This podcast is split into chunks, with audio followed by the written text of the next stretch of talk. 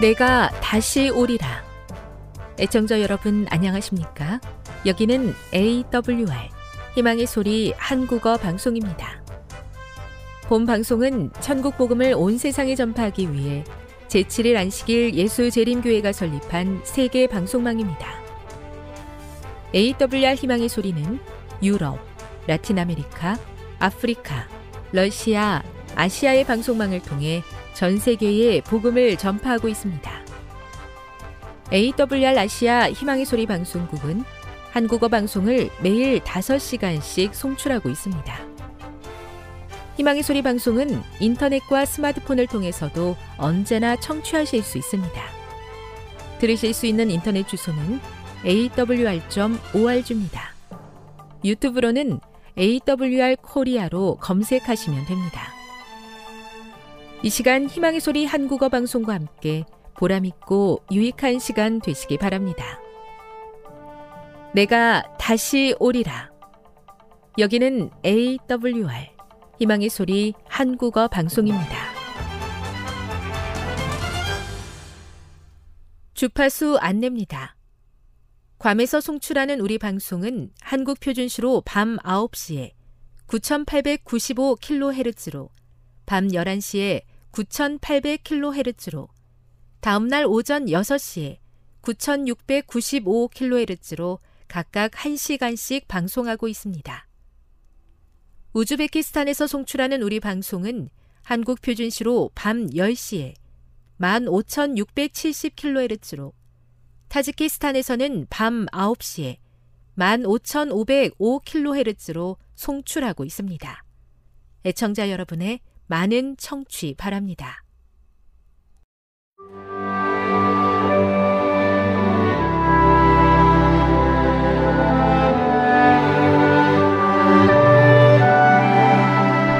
읽어주는 교과 둘째 날 8월 22일 월요일 기도로 성벽을 무너뜨림 영어 표현 가운데 궁지로 몰아 넣는다 라는 말이 있다. 방바닥에 페인트 칠을 한다고 가정해 보라. 그런데 페인트 칠을 해 나가다가 방구석에서 작업이 끝난다면 방금 칠한 마르지 않은 바닥을 밟고 나오는 것 외에는 빠져나올 길이 없다. 그 구석에서 페인트가 마르기까지 기다려야 한다. 때때로 우리의 믿음이 우리를 방구석으로 몰아가는 것처럼 느껴질 때가 있다. 우리의 믿음이 마치 페인트가 마르지 않은 방바닥처럼 우리를 가두어 놓는 상황에 이르기도 한다. 우리는 그 상황에서 하나님과 믿음, 그리고 우리가 믿었던 모든 것을 부정하든지 혹은 불가능해 보이는 것을 믿든지를 선택해야 하는 형편에 놓이게 된다. 하나님께서는 이스라엘 백성들을 막다른 길로 인도하셨다. 40년간 광야를 방황하게 하신 후에 평화로운 초장이 아닌 그 지역에서 가장 견고한 성읍으로 데려가신 것이다. 그들은 여리고 성을 침묵 가운데 엿새 동안 돌아야 했다. 일곱째 날 하나님께서는 그들에게 나팔 소리와 함께 목소리를 높여 크게 외치라고 하셨다. 그렇게 하는 것이 그들에게 승리를 가져다 줄 것이었다. 여우수와 5장 13절에서 6장 20절을 읽어보라. 하나님께서는 이스라엘 백성들에게 무엇을 가르치고자 하셨는가? 여리고 성벽은 크게 외침으로 진동이 생겨 무너지게 되는 것이 아니었다. 하나님께서 이스라엘 백성에게 외치라고 하셨을 때 그것은 다윗이 시편 66편에서 기록한 외침과 같은 것이었다. 온 땅이여 하나님께 즐거운 소리를 낼지어다. 그의 이름의 영광을 찬양하고 영화롭게 찬송할지어다. 시편 66편 1, 2절. 이 외침은 곧 찬양이었다. 엿새 동안 거대한 성벽을 바라본 그들은 결코 스스로 성벽을 무너뜨릴 수 없다고 결론 내렸을 것이다. 하나님께서 우리 삶에 뭔가 새로운 일을 행하려 하실 때 그분께서는 우리를 여리고로 데리고 가실 수도 있다. 왜냐하면 승리의 비결이 우리의 힘과 능력에 있지 않음을 가르쳐 주셔야 하기 때문이다. 우리에게 필요한 모든 것은 우리 밖에서 온다. 그러므로 우리 앞에 무엇이 놓여 있든지, 어떤 극복할 수 없는 장애물이 있든지, 우리의 역할은 우리의 모든 필요를 채우시는 하나님을 찬양하는 것이다. 이것이 바로 행동하는 믿음인 것이다. 교훈입니다. 비록 절망적인 상황에 처한다 해도 우리는 믿음의 찬양을 부를 수 있어야 한다. 우리를 그곳으로 인도하신 데에는 하나님의 뜻이 있기 때문이다. 묵상. 여리고성을 무너뜨린 외침이 하나님을 향한 이스라엘 백성들의 찬양이었다는 사실은 히브리서 11장 30절의 의미를 이해하는데 어떤 도움을 줍니까? 적용. 감사의 찬양이 매일의 삶 속에서 이어지기 위해 우리에게 가장 필요한 연습은 무엇일까요? 영감의 교훈입니다. 열심히 기도하고 찬양하라. 우리는 하나님의 축복을 받기 원할진데 그 축복을 간구해야 한다. 기도는 하나의 의무이며 필수적인 것이다. 그러나 우리는 찬미하는 것을 등한히 하고 있지 않은가? 우리는 감사하는 정신을 배양할 필요가 있다. 우리는 자주 하나님의 자비하심에 대하여 깊이 명상하고 회고해야 하며, 비록 우리가 슬픔과 고통의 골짜기를 지날 때에도 하나님의 거룩하신 이름을 찬양하고 영광을 돌려야 할 것이다. 가려 뽑은 기별 2권 268 하나님을 찾는 것 외에 아무것도 할 수 없는 삶의 막다른 골목으로 이끄시는 하나님의 은혜를 감사합니다. 그러한 상황에 불평하는 것이 아니라 그 속에서 역사하시는 하나님을 경험하고 확신에 찬 신앙 생활을 이어가게 해 주시옵소서.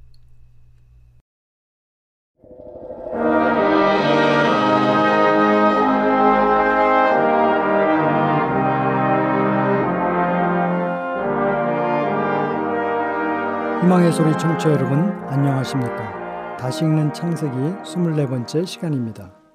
오늘은 야곱을 이스라엘로 변화시킨 하나님이란 제목의 말씀을 드리겠습니다.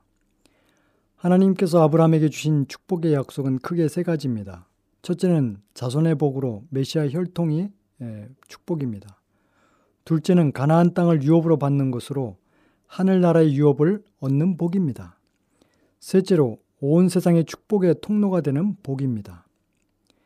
그런데 아브라함에게 주신 축복의 약속은 장자만이 이어받을 수 있었습니다. 그러므로 고대 사회에서 장자권은 현재와는 비교할 수 없을 만큼 큰 가치와 특권이 포함되어 있었습니다. 장자권은 아버지의 유산을 두 배로 상속받는 물질적인 축복과 아울러서 메시아의 혈통이 되는 것, 가정의 제사장, 하늘나라를 유업으로 얻는 일, 아브라함의 언약을 이어받는 영적 계보가 되는 것 등 경제적인 가치로는 환원할 수 없는 엄청난 영적 축복을 받을 권리와 직결되어 있었습니다. 이삭에게는 두 아들 에서와 야곱이 있었습니다. 누가 아브라함에게 약속한 축복을 이을 장자가 될 것입니까? 성경은 로마서 9장 12, 13절에 리브가에게 이르시되 큰 자가 어린 자를 섬기리라 하셨나니 기록된 바 내가 야곱은 사랑하고 에서는 미워했다 함과 같으니라고 말씀하셨습니다. 여기에서 의문이 드는 것입니다. 왜 야곱은 택함을 받았고 에서는 버림을 받았습니까? 왜 하나님은 야곱을 사랑하셨고 에서는 미워하셨습니까? 하나님의 독단적인 예정입니까? 아니면 그들의 선택의 결과입니까? 우리는 그 이유를 살펴보고자 합니다. 먼저 에서가 축복에서 멀어진 이유를 살펴보겠습니다.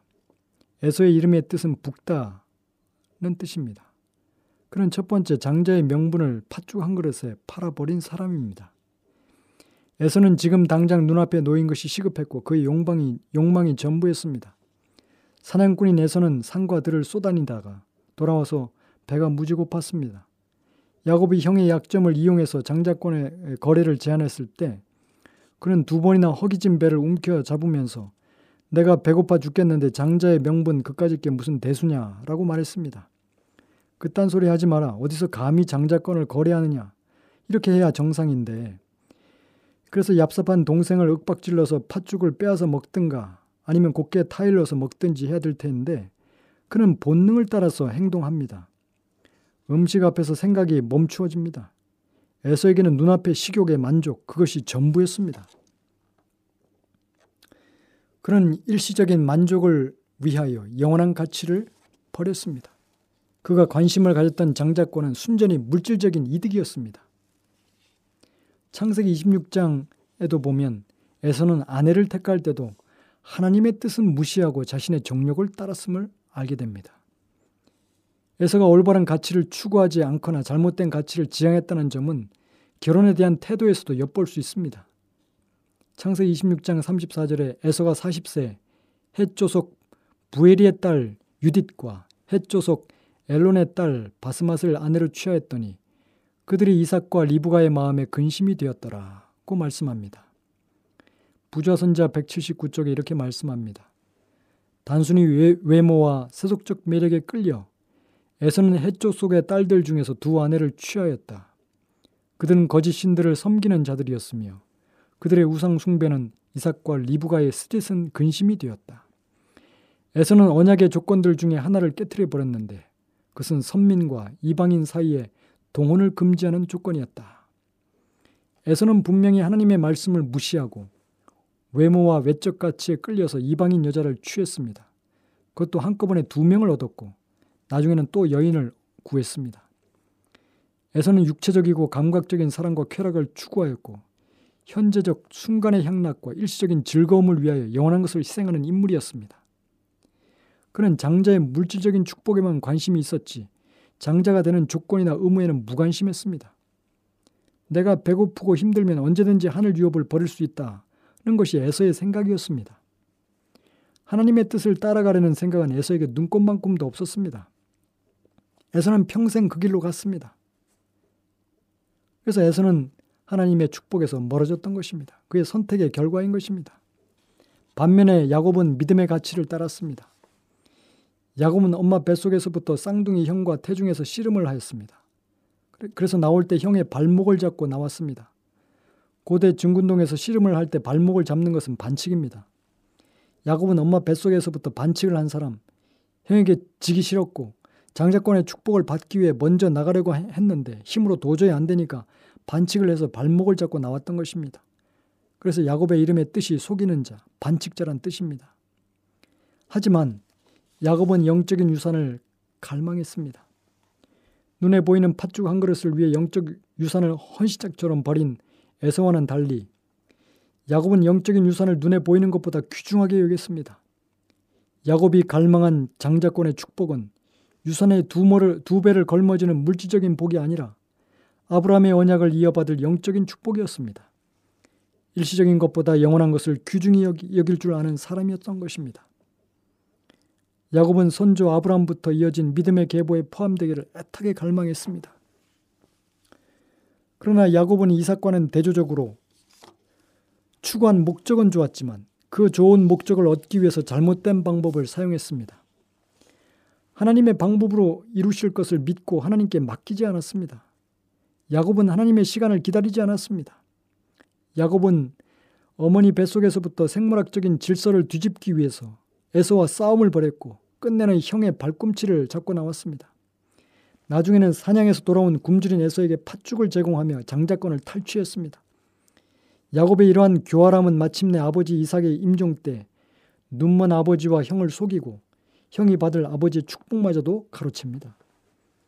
고대 근동 사회에서 아버지의 구두, 구두적인 축복의 선언은 자녀의 운명을 결정하는 신적인 선언으로 인정이 되었습니다. 그는 목표를 얻기 위해서라면 수단과 방법을 가리지 않는 지극히 육적인 사람이었습니다. 야곱은 내깨와 힘으로 구원을 쟁취하려는 믿음으로 어, 말미암는 의를 대표하는 사람이었습니다. 그런데 야곱으로는 아브라함의 자손이 될 수 없습니다. 아브라함의 축복을 받을 수 없습니다.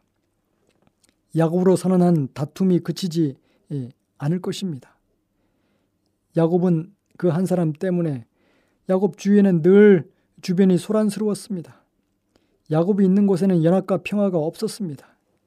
야곱으로는 약속의 땅에는 살 수 없기 때문에 결국 야곱은 추방당해 도망자가 되고 말았습니다. 이렇게 에서나 야곱 둘 다 잘못된 길을 걷고 있습니다.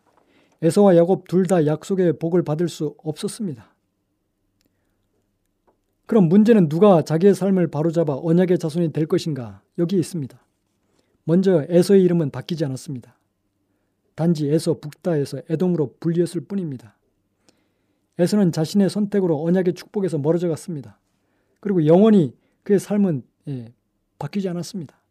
그러나 야곱은 이름이 이스라엘로 바뀌었습니다.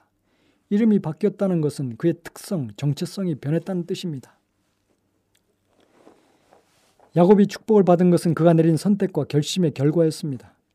야곱은 하나님의 선택을 자기의 것으로 받아들였습니다. 본인이 뜻을 세우기 전까지는 하나님의 은총도 그저 그림의 떡에 지나지 않았습니다. 빅터 프랭클은 아우스비츠 수용소 체험을 통해서 인간에게 선택권이 있다는 사실을 배웠습니다. 인간이 인간일 수 없는 그곳에서 인간의 자존심을 지키는 이들이 있었습니다.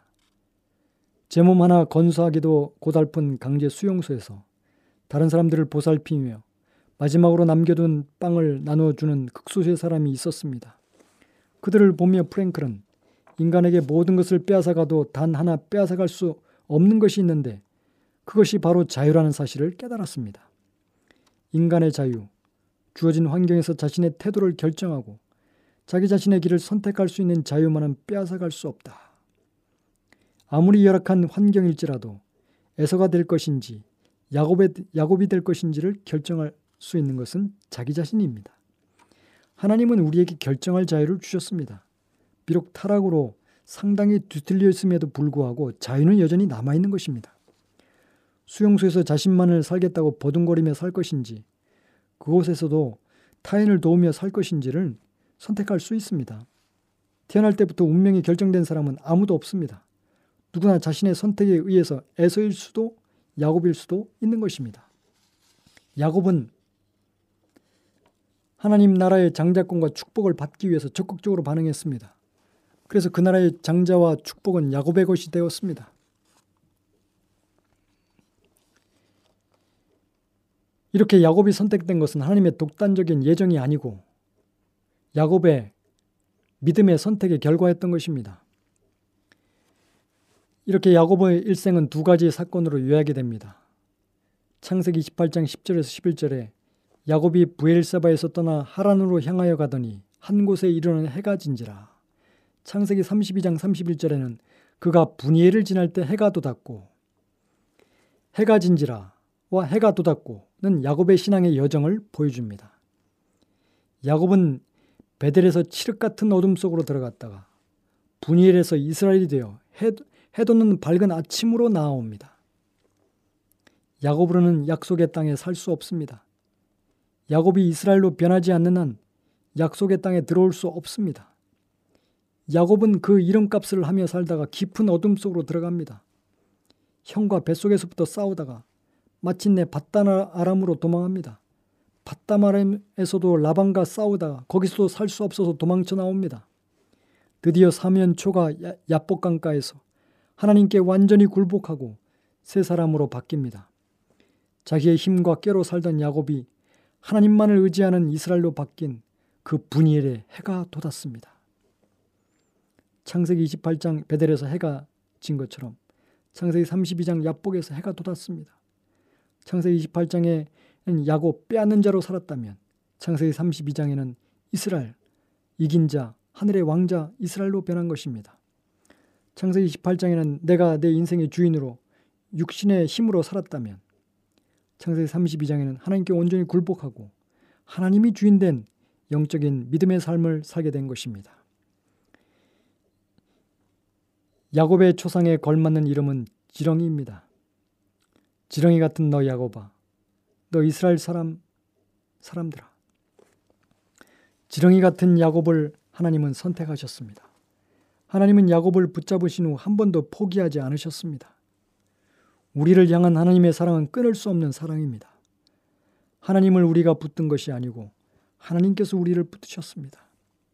야곱의 생애는 하나님의 약속을 붙잡고 축복을 얻기까지 분투한 야곱의 인내가 아니라 지렁이 같은 야곱을 끝까지 붙드시고 마침내 변화시키신 하나님의 인내와 신실하심을 증거합니다. 지렁이 같은 야곱을 구원받은 모든 사람의 이름인 이스라엘로 변화시킨 것은 하나님의 은혜였습니다. 우리도 하나님의 은혜를 받으면 이스라엘로 변화될 수 있습니다. 지렁이 같은 야곱을 포기하지 않은 하나님의 은혜가 야곱을 이스라엘로 만드셨습니다. 잡초 같은 야곱을 꽃으로 바꾸시고 지렁이 같은 야곱을 하늘 왕자로 바꾸신 분은 하나님이십니다. 야곱은 하나님이 만든 작품입니다. 숱한 실패, 실수의 연속에서도 그를 버리지 않으셨습니다. 야곱이 하나님을 붙잡은 날은 많지 않았습니다.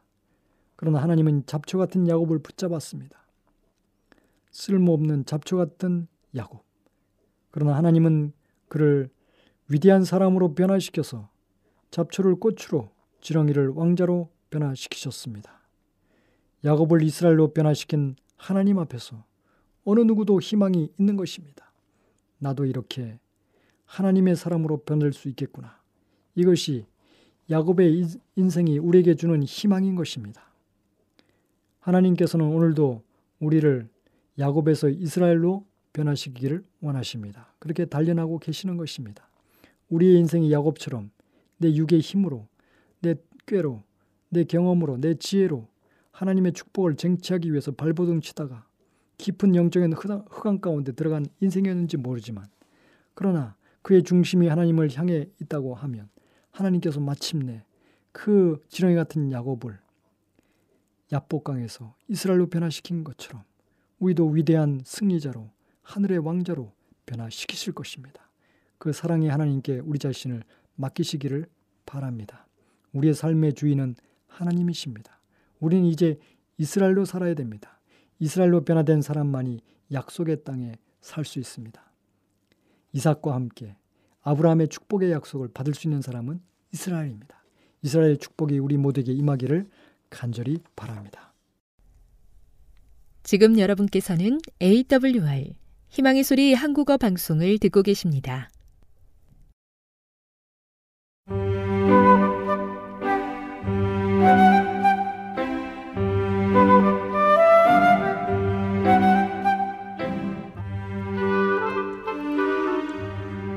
주님이 함께하여 주심에 감사하는 마음으로 이 시간 건강한 생활의 지혜 준비했습니다. 오늘은 품성 교육에 대해서 알아보도록 하겠습니다. 어떤 가정에서는 자녀의 욕망이 곧 법입니다. 그가 갈망하는 모든 것이 그에게 주어집니다. 그는 그가 싫어하는 모든 것을 싫어하도록 조장당합니다. 이렇게 마음대로 하게 두는 것이 그 아이를 행복하게 만들 것으로 생각하지만 그를 불안정하고 불만족하고 아무 것에도 만족하지 못하도록 만드는 것이 바로 이것입니다.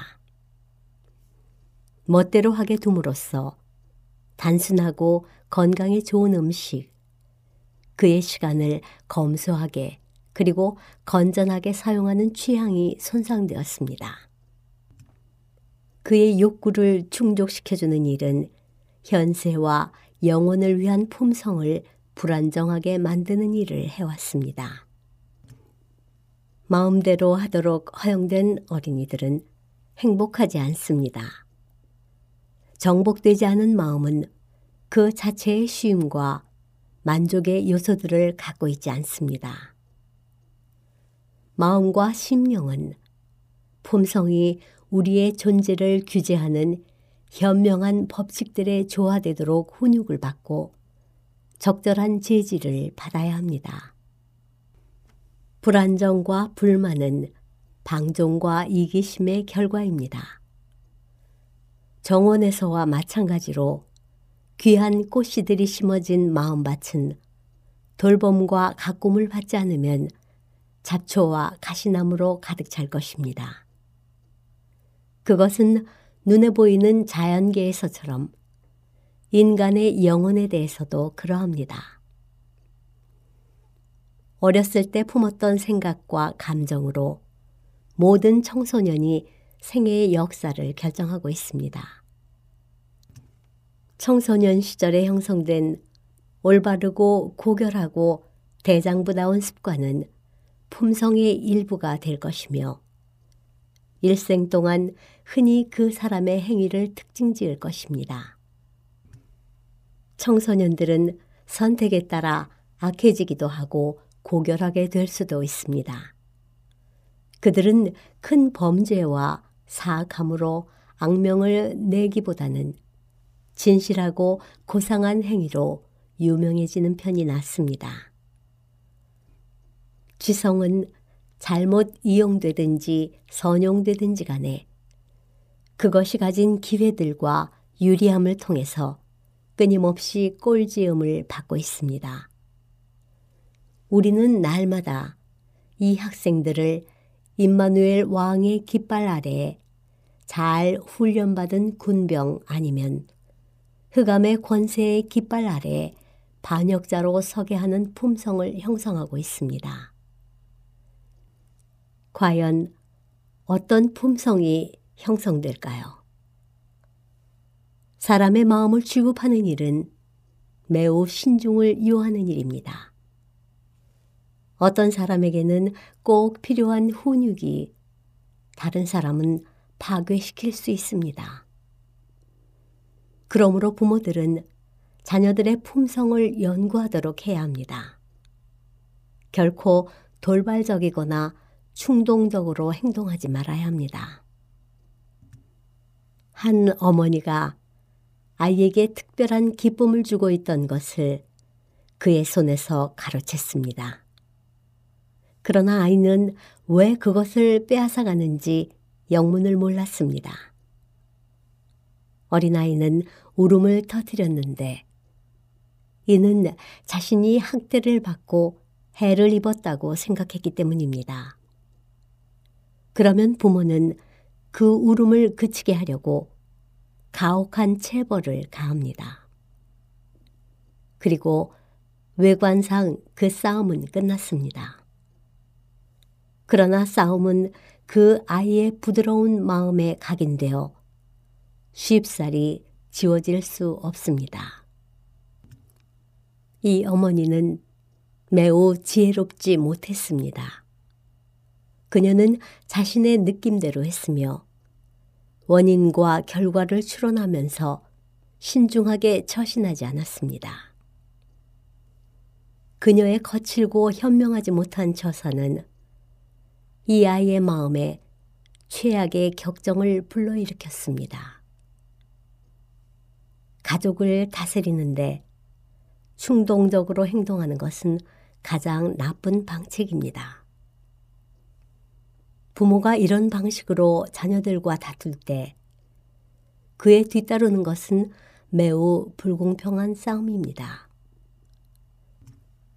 연륜과 성숙의 힘을 무력하고 무지한 어린 자녀와 맞서는 데 쓰는 것은 얼마나 불공정한지 부모 편에서 모든 분노를 표출하므로 자녀의 마음에는 반항심이 뿌리를 내립니다. 품성이 행동 하나로 형성되는 것은 아니지만 습관이 확립되고 품성이 확고하게 되는 것은 행동의 반복으로 말미암습니다. 그리스도와 같은 품성을 갖기 위해서는 그리스도와 같은 방식으로 행하는 것이 필요합니다. 그리스도인들은 거룩한 기질을 나타낼 것이며 그들의 행동과 충동은 성령에 의해 조절될 것입니다. 그리스도인 품성을 완성하는 데에는 바른 행위를 하려는 부단한 노력이 필요합니다. 따라서 품성을 형성하는 일에는 부단한 노력과 활동이 필요하다는 것을 청년들에게 감명시켜주고 싶습니다. 어렸을 때부터 철저한 성실의 원칙을 품성 가운데 짜 넣어서 청년들에게 남녀의 최고 표준에 도달하도록 하는 것이 필요합니다. 그들은 자신들이 값으로 산 바 되었으며 그리스도의 소유인 그들의 몸과 마음으로 하나님을 영화롭게 한다는 사실을 항상 염두해야 합니다. 부모가 자녀들의 교육과 훈련은 물론 성품의 특질에 책임이 있긴 하지만 세상에서의 지위와 유용성은 우리 자신이 어떤 행동 노선을 따르느냐에 크게 의존된다는 것 역시 사실입니다. 다니엘과 그 동료들은 어린 시절에 받은 바른 훈련과 교육의 이점을 누리는 특권을 가졌었습니다. 그러나 이런 유리함만으로는 그와 같은 인물이 되지 못했을 것입니다. 그들이 홀로 행동해야 할 때가 왔습니다. 그들의 장래가 그들이 택하는 길에 좌우되는 때가 이르렀습니다. 그때 그들은 어린 시절에 받았던 교훈에 충실하겠다고 결심했습니다. 지혜의 근본이신 하나님을 경외하는 것이 그들의 위대함의 토대였습니다. 그분의 영이 모든 참된 목적과 모든 고상한 결심을 굳건하게 해주었습니다. 우리는 우리 앞길에 놓여 있는 모든 장애물에 맞서서 한 번에 하나씩 이겨가야 합니다.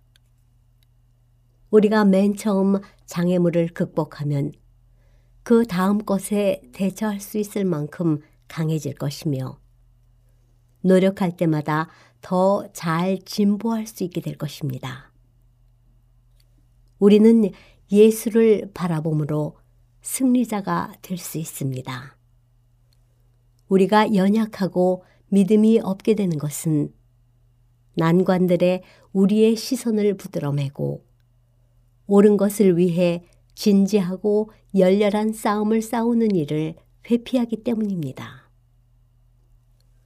한 걸음씩 한 걸음씩 올라가면 가장 높은 언덕길도 오를 수 있으며 마침내 산의 정상도 정복할 수 있습니다. 지금까지 건강한 생활의 지혜였습니다.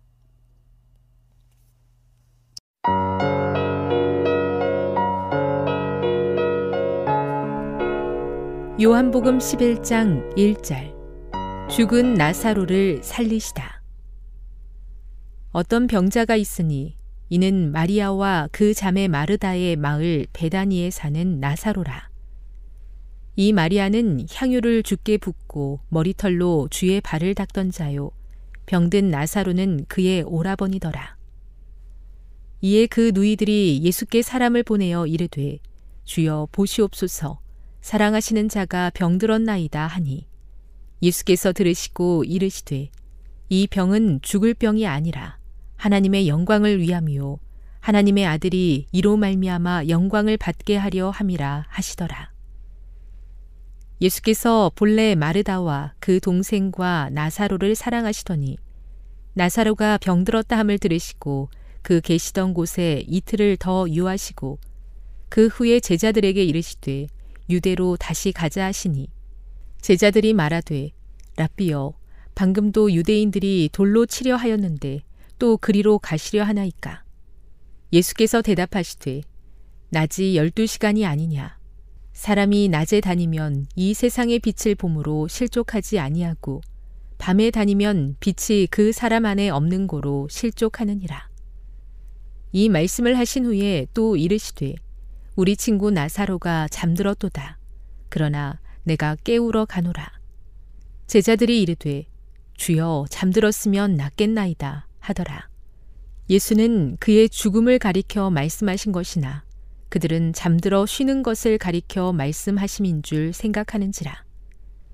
이에 예수께서 밝히 이르시되 나사로가 죽었느니라. 내가 거기 있지 아니한 것을 너희를 위하여 기뻐하노니 이는 너희로 믿게 하려 함이라. 그러나 그에게로 가자 하시니 디두모라고도 하는 도마가 다른 제자들에게 말하되 우리도 주와 함께 죽으러 가자 하니라. 나는 부활이요 생명이니 예수께서 와서 보시니 나사로가 무덤에 있은지 이미 나으리라. 베다니는 예루살렘에서 가깝기가 한 오리쯤 되매 많은 유대인이 마르다와 마리아에게 그 오라비의 일로 위문하러 왔더니 마르다는 예수께서 오신다는 말을 듣고 곧 나가 맞이하되 마리아는 집에 앉았더라. 마르다가 예수께 여짜오되 주께서 여기 계셨더라면 내 오라버니가 죽지 아니하였겠나이다. 그러나 나는 이제라도 주께서 무엇이든지 하나님께 구하시는 것을 하나님이 주실 줄을 아나이다. 예수께서 이르시되 내 오라버니가 다시 살아나리라. 마르다가 이르되 마지막 날 부활 때에는 다시 살아날 줄을 내가 아나이다. 예수께서 이르시되 나는 부활이요 생명이니 나를 믿는 자는 죽어도 살겠고 무릇 살아서 나를 믿는 자는 영원히 죽지 아니하리니 이것을 내가 믿느냐? 이르되 주여 그러하외다. 주는 그리스도시요 세상에 오시는 하나님의 아들이신 줄 내가 믿나이다.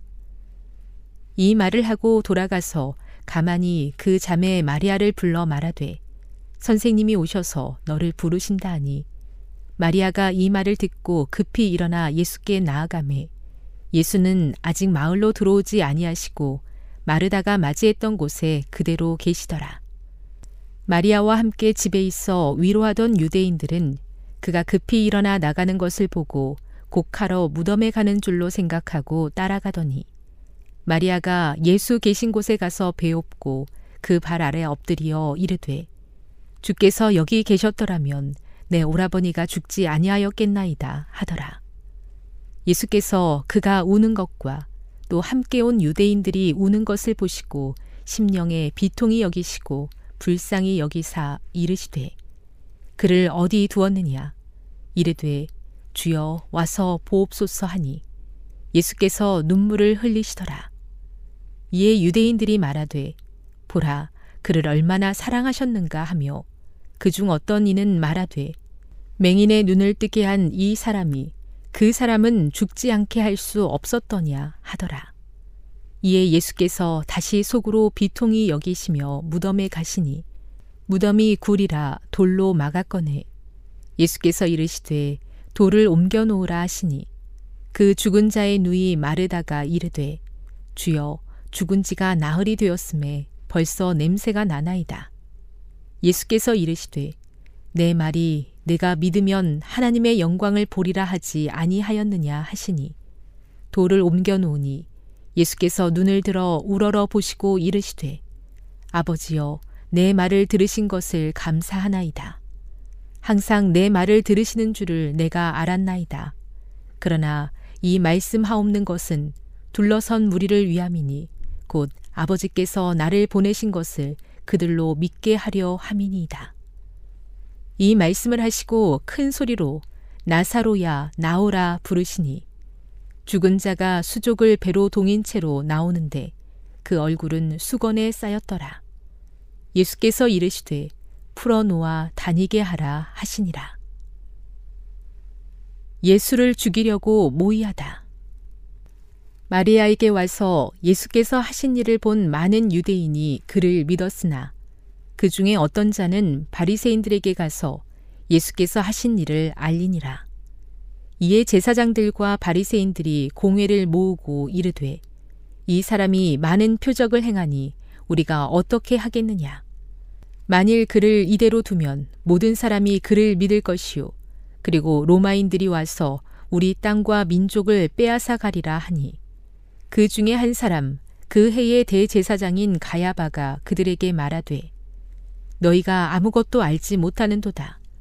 한 사람이 백성을 위하여 죽어서 온 민족이 망하지 않게 되는 것이 너희에게 유익한 줄을 생각하지 아니하는도다 하였으니 이 말은 스스로 함이 아니요 그 해의 대제사장이므로 예수께서 그 민족을 위하시고 또 그 민족만 위할 뿐 아니라 흩어진 하나님의 자녀를 모아 하나가 되게 하기 위하여 죽으실 것을 미리 말함이러라. 이날부터는 그들이 예수를 죽이려고 모의하니라. 그러므로 예수께서 다시 유대인 가운데 드러나게 다니지 아니하시고 거기를 떠나 빈들 가까운 곳인 에브라임이라는 동네에 가서 제자들과 함께 거기 머무르시니라. 유대인의 유월절이 가까움에 많은 사람이 자기를 성결하게 하기 위하여 유월절 전에 시골에서 예루살렘으로 올라갔더니 그들이 예수를 찾으며 성전에 서서 서로 말하되 너희 생각에는 어떠하냐? 그가 명절에 오지 아니하겠느냐? 하니 이는 대제사장들과 바리새인들이 누구든지 예수 있는 곳을 알거든 신고하여 잡게 하라 명령하였음이러라. 요한복음 12장 1절 예수의 발에 향유를 붓다. 6월절 엿새 전에 예수께서 베다니에 이르시니 이곳은 예수께서 죽은 자 가운데서 살리신 나사로가 있는 곳이라. 거기서 예수를 위하여 잔치할세 마르다는 일을 하고 나사로는 예수와 함께 앉은 자 중에 있더라. 마리아는 지극히 비싼 향유, 곧 순전한 나드 한 근을 가져다가 예수의 발에 붓고 자기 머리털로 그의 발을 닦으니 향유 냄새가 집에 가득하더라.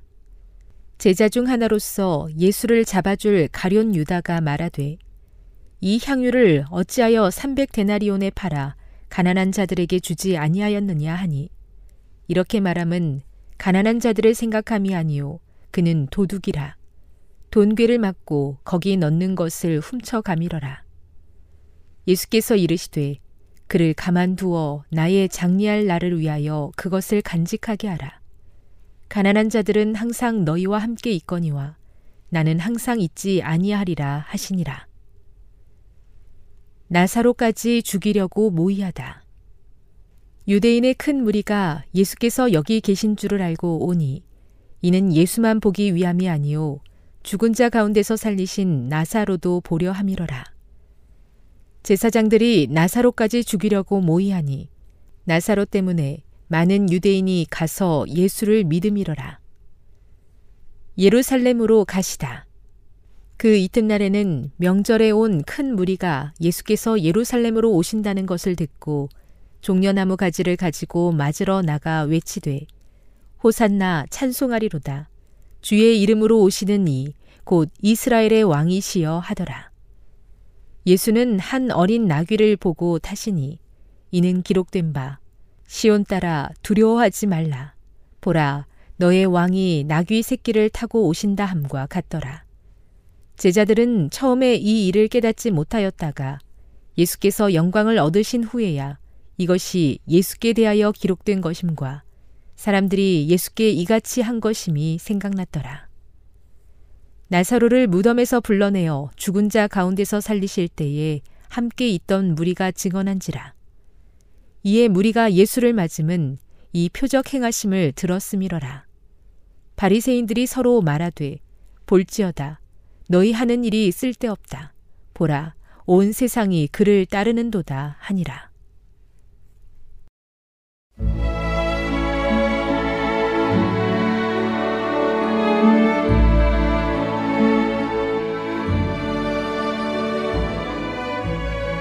애청자 여러분 안녕하십니까? 명상의 오솔길의 유병숙입니다. 이 시간은 교회를 사랑하시고 돌보시는 하나님의 놀라운 능력의 말씀이 담긴 엘렌지 화이처 교회 증언 1권을 함께 명상해 보겠습니다. 교역자의 아내 교역자의 아내 중 어떤 사람들이 나타내는 고집스러움과 헌신의 부족은 죄인들의 길에 장애가 될 것이며 영혼들의 피가 그들의 옷에 묻게 될 것이다. 교역자들 중 어떤 사람들은 교회의 의무와 잘못에 대하여 강력하게 증거하였으나 기대한 효과를 거두지는 못했다. 왜냐하면 그들의 배우자가 증거된 그 바른 기별을 받을 필요가 있으므로 그 책망은 큰 비중을 가지고 그들에게로 되돌아왔기 때문이다. 배우자들이 영향을 미치고 그들을 끌어내리도록 허용함으로써 그들의 마음이 손해를 보고 유용성과 영향력을 잃어버린다. 그들은 실망하고 낙담하지만 그 손해의 참 근원을 깨닫지 못한다. 그 근원은 가정과 연결되어 있다. 하나님께서 남편들을 부르셔서 현대 진리를 전하게 하셨다면 아내들 역시 하나님의 사업과 밀접히 연결되어 있다. 이 종들이 진정으로 하나님의 부르심을 받았으면 진리의 소중함을 느낄 것이다. 산자와 죽은 자 사이에 서서 그들이 마땅히 책임을 져야 할 사람처럼 영혼들을 돌보지 않으면 안 된다. 그들의 부르심은 엄숙하며 그들의 배우자는 큰 축복이 될 수도 있고 큰 저주도 될 수 있다.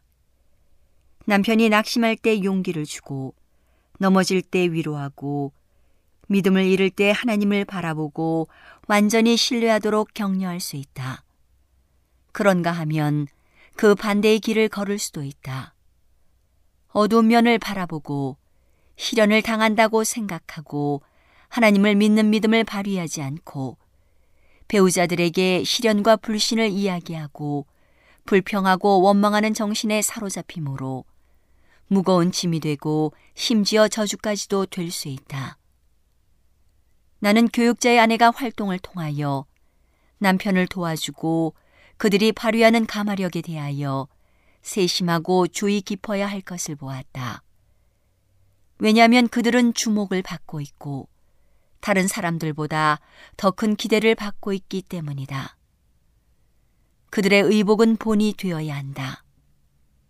그들의 생애와 대화는 모본이 되고 죽음의 냄새보다는 생명에 이르는 향기가 되어야 한다. 나는 그들이 겸손하고 온유하면서도 고상한 위치에 서야 하고 마음을 하늘로 향하지 않게 하는 것을 대화의 주제로 삼지 말아야 할 것을 보았다. 어떻게 내가 내 자신의 영혼을 구원하며 다른 사람들을 구원하는 수단이 될 수 있을 것인가 하는 것이 중대한 질문이 되어야 한다. 이 사업에서 반신반의의 봉사는 하나님께서 받지 않으실 것을 보았다. 그분은 온 마음과 관심을 요구하신다. 그렇지 않으면 그분께서는 아무것도 받지 않으실 것이다. 그들의 감화는 결정적이요. 틀림없이 진리를 옹호하거나 반대하거나 할 것이다. 그들은 예수님과 함께 모으거나 흩어버리거나 한다. 성화되지 않은 아내는 교역자가 가질 수 있는 가장 큰 저주이다. 가정에서 이같이 쇠퇴하게 하는 영향을 불행하게도 받아왔고 지금도 여전히 그런 상황에 처해 있는 하나님의 종들은 기도와 각성을 배가시키고 확고하고 단호한 위치에 서서 이 어두움이 그들을 압도하지 않게 해야 한다. 하나님께 가까이 나아가고 확고하고 단호해야 하며 그들의 가정을 잘 다스리고 하나님의 인정을 받고 천사들의 보호의 대상이 될 수 있는 생애를 해야 한다. 그러나 만일 헌신하지 못한 배우자의 욕망에 굴복당하면 하나님의 불쾌히 여기심이 그 집에 있게 될 것이다.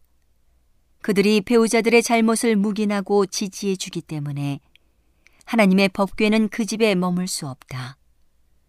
우리의 하나님은 질투하는 하나님이시다. 그분을 소홀하게 생각하는 것은 무서운 일이다.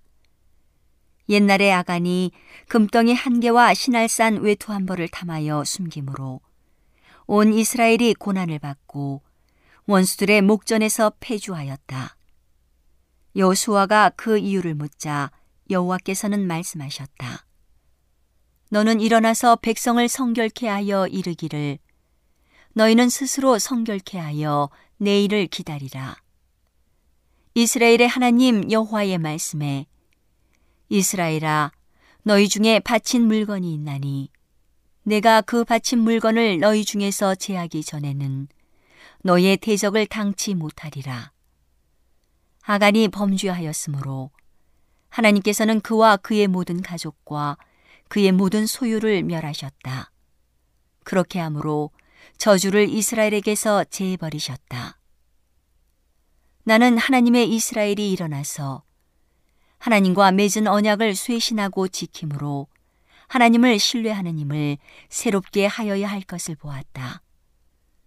탐심과 이기심과 돈을 사랑하고 세상을 사랑하는 마음이 안식일을 준수하는 자들의 대열에 편만에 있는 것을 보았다.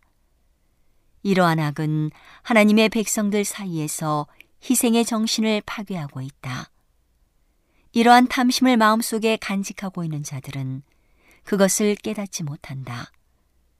그것은 부지 중에 그들을 사로잡는다. 그러므로 그것을 뿌리 뽑아버리지 않는다면 그들의 멸망은 아간의 멸망처럼 분명할 것이다.